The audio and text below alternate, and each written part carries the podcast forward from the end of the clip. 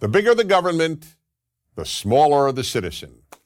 This is one of the most important realizations about society you will ever have.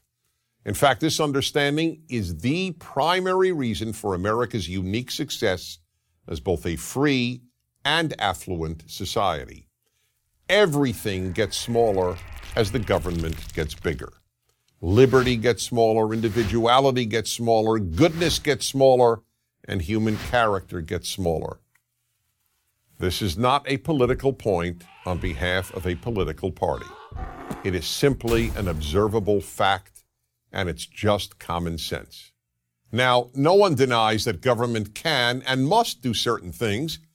There's plenty for government to do. It's the government that must protect us from foreign attacks. That's why we have armed forces. It's the government that must protect us from criminals within our country. That's why we have police. Likewise, fire departments and courts are obviously necessary government institutions. And yes, when all else fails, private and religious-based charities, families, friends, then too the government must be there to provide a safety net of last resort. But it must always be of last resort. When government is the first resort, the first place citizens look when they have a problem, bad things happen. As government grows, almost everything else begins to disappear. The first thing that goes when government gets bigger than it needs to be is goodness. Yes, goodness. As the state gets bigger, people simply do less good for their fellow citizens. After all, why help others when the government will do it for you? This is the reason that, as noted by the international nonprofit organization Charities Aid Foundation, and shown in study after study, Americans give more charity and volunteer more time to help others than do Europeans, not to mention just about everybody else in the world. From the beginning, Americans understood that government must be small, and therefore individuals must devote time and money to helping others, as well as non-governmental institutions of goodness.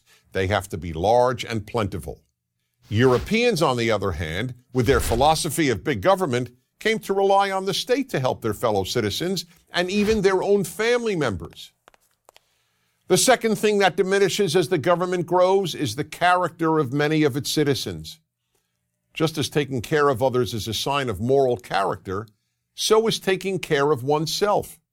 Relying on others to take care of you when you are capable of taking care of yourself is just plain selfish and the very definition of irresponsible. And it gets worse. The more people come to rely on the state to take care of them, the more they begin to develop a sense of entitlement. A sense of entitlement is the belief that you do not owe others, but that others, in this case the state and your fellow citizens whose money supports the state, owe you. A sense of entitlement creates two other bad character traits: ingratitude and resentment. The more people expect to be given, the less grateful they will be for what they are given. And they get resentful when any of those entitlements are taken away. The third thing that bigger government diminishes is liberty. This should be obvious. The more government, the more rules, the more rules, the less liberty. In much of Europe, for example, governments tell store owners how many hours they can keep their own stores open. That's right. In France and Germany, for example, you can't keep your own store open past a certain hour. And you can't open your store before a certain hour. And in the United States, the Federal Register was two thousand six hundred twenty pages long in nineteen thirty-six. By two thousand twelve, it contained seventy-eight thousand nine hundred sixty-one pages of rules and regulations. There are, however, some things big government always does increase: corruption, fraud, and theft. How could it not? Unless you think people are angels and that political power attracts angels, you know that a lot of people with almost unlimited power and with access to almost unlimited sums of money will abuse those powers.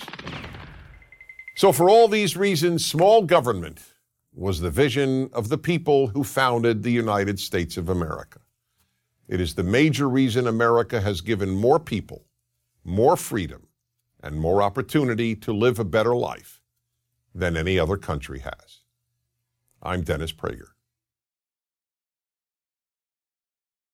Join Prager University, subscribe to our YouTube channel, and sign up for free at prager u dot com.